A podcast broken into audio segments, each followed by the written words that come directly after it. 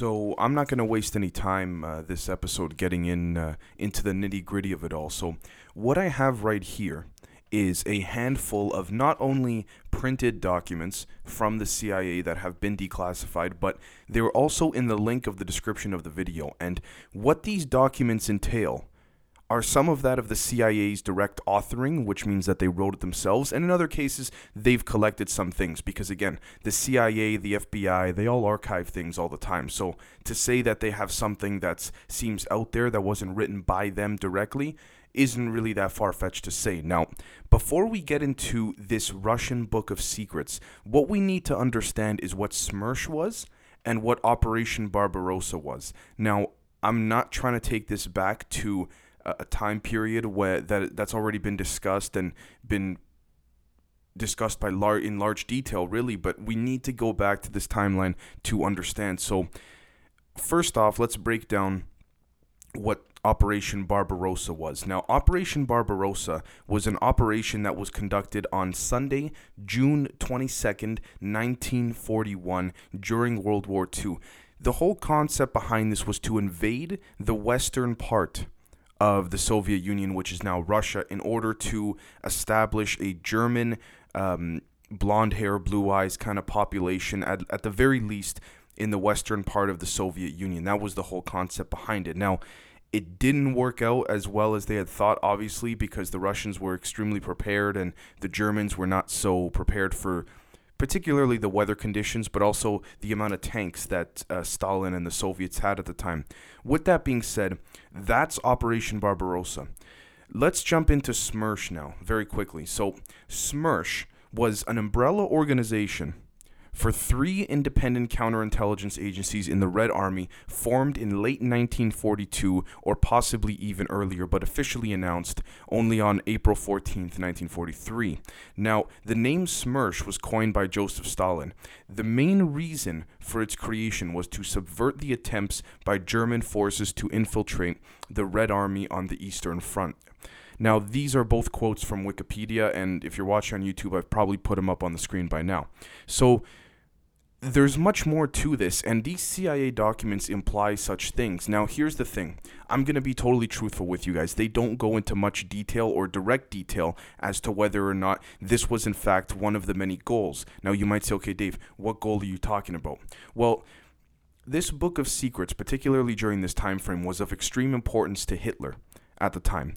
He was very much, and this is not really a, a a secret. It's pretty well known out there. He was very much interested in the occult, but there's also major speculation that the Nazis were in communication with a certain being of, of aliens, particularly the Nordics. But I don't really want to jump into that, but it's necessary to bring up because moving forward, you'll see why this will this will come full circle.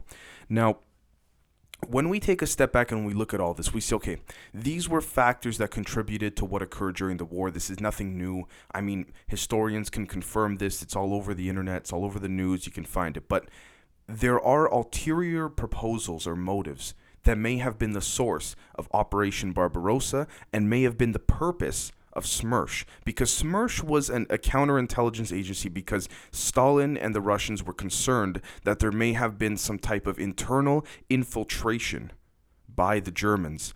And so they didn't want this getting out and they wanted to sort of tweak out and uh, quote unquote eliminate the the moles or the rats or the the informants or the double agents as quickly and as rapidly and as efficiently and quietly as they could. With that being said, SMERSH was not only a defense mechanism, but it was an offensive mechanism. And so the whole proposal behind this is that, again, according to the documents and many other timelines that, uh, and uh, many other instances within the, the timeline that connect, they were going for more than just German domination of the Soviets. They were going to look for this book. That was one of the op- uh, the sub operations of Barbarossa.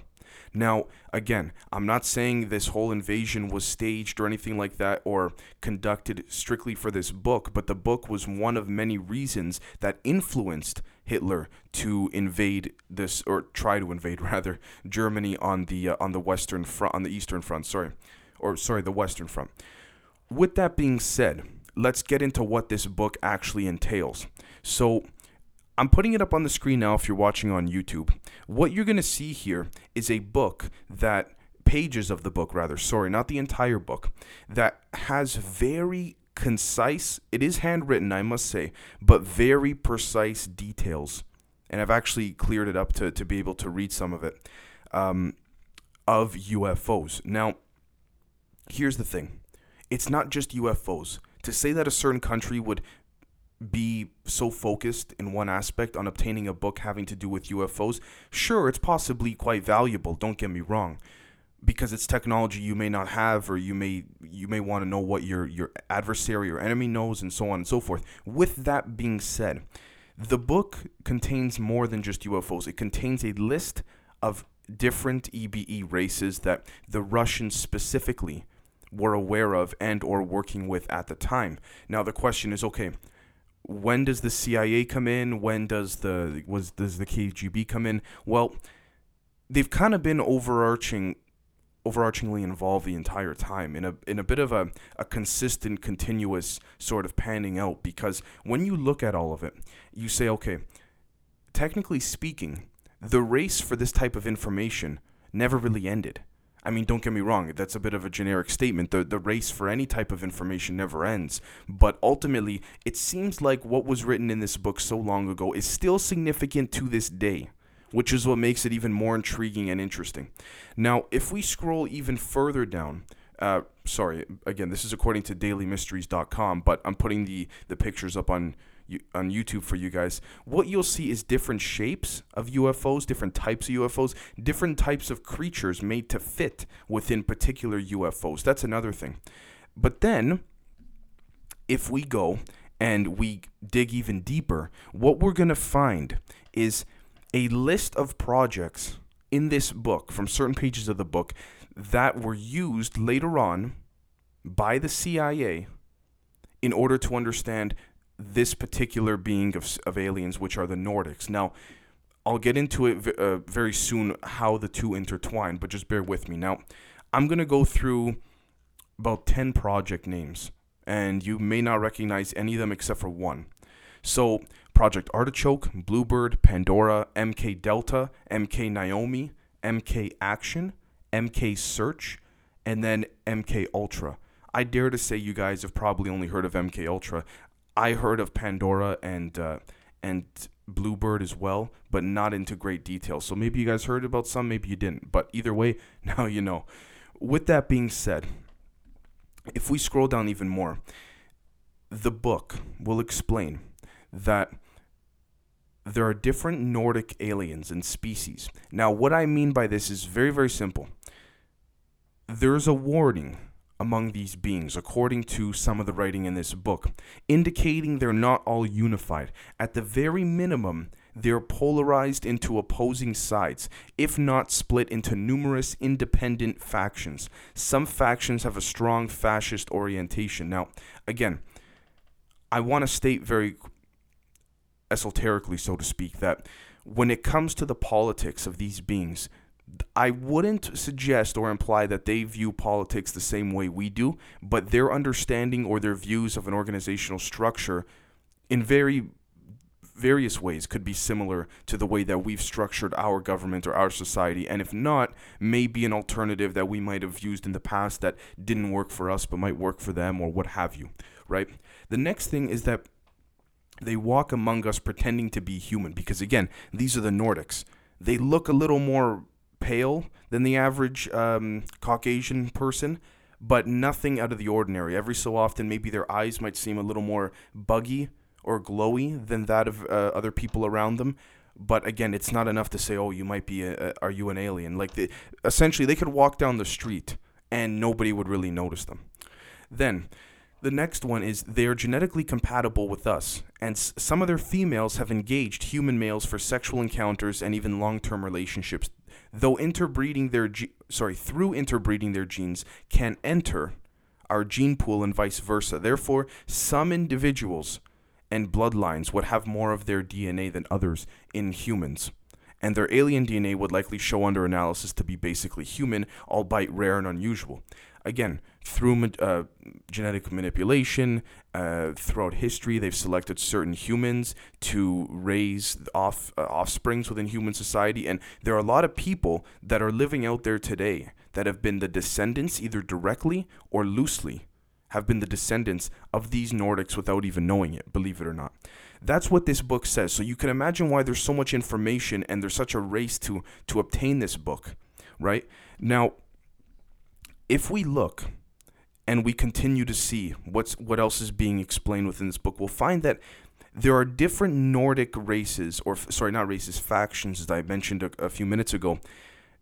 But the thing about it is that because of the fact that they claim to be so spiritual and want to uh, raise consciousness and awareness, they could also be deceiving and it depends on which faction they're coming from. Allegedly, some, very few, but some are pure hearted, so to speak, or have no internal deceitful agenda. Others don't have an agenda, but because of their quote unquote spirituality or understanding of consciousness and what have you, they don't want to meddle with the affairs of humans on this planet or meddle within certain specific affairs.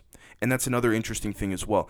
And it seems like the CIA and the KGB nowadays, in the in the modern day, is trying to navigate the relationships with these Nordics, particularly the Nordics. Again, the book also mentions, by the way, greys, uh, certain insectoid species, what galaxies they come from, and what have you. But the main focus that I found to be extremely prominent was the Nordics. Again, they seem to be one of the smarter ones amongst all the other races. They seem to have more of an intuitive understanding and they understand that they can mix intuition with logic and reasoning, which I honestly think is something we as humans should be doing more more often than not, which is one of the reasons why I think ancient civilizations figured things out that we haven't yet.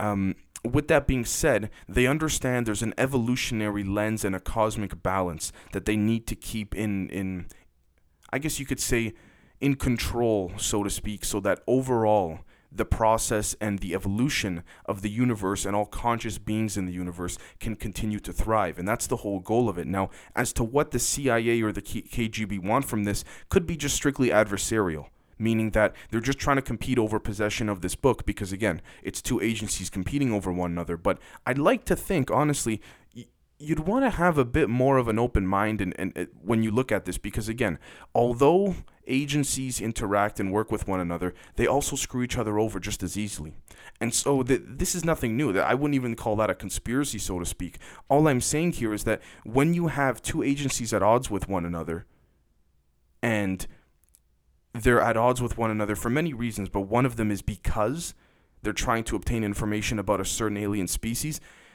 Clearly, they must know things and have things under control in ways that we might not be able to fathom, or ways that we can only not even imagine, but interpret or extrapolate at the moment. And the reason why I say that is because if the CIA, again, based on these declassified documents as well, if they're not panicking, and they're rather racing to just obtain new information and knowledge, that tells you something. That tells you they're aware of what is going on. And the KGB is as well. And so is the Mossad, so is MI6. It's not that difficult to, to, to figure out. This is not some massive puzzle, as is some other unfortunate cases that we're trying to put together here and combine and be able to, to, to make sense of it. It's all in this book. So I can understand the value. And this book might already have just have things in it that the CIA or the KGB might already know or have, but the whole point is that every little step of knowledge will help further the evolution. Now, whether it's for a good thing or a bad thing, it's a very different story entirely. If you're talking morals and ethics, I would dare to say we throw all that out the window because when you look at something like this, you can't have morals and ethics in this. You can't. It, it this is strictly quote unquote business. That's all it is. People will die for it. People will kill for it. This is not anything out of the ordinary. And especially for something that has to do with interplanetary communications and knowledge, you can bet your ass that people will will put other people's lives on the line, maybe without knowing it, but lives will still be put on the line nonetheless. So I want you guys to, to let me know what you think because it's a very interesting book and these pages that have leaked substantiate the fact that this does exist and the CIA documents only continue to support that even though it's more of an implicative detail or description than that of a, a confirmation but nonetheless they're there for you to check out so let me know what you guys think. And if I missed anything, please let me know. And we'll catch you next time. Thank you.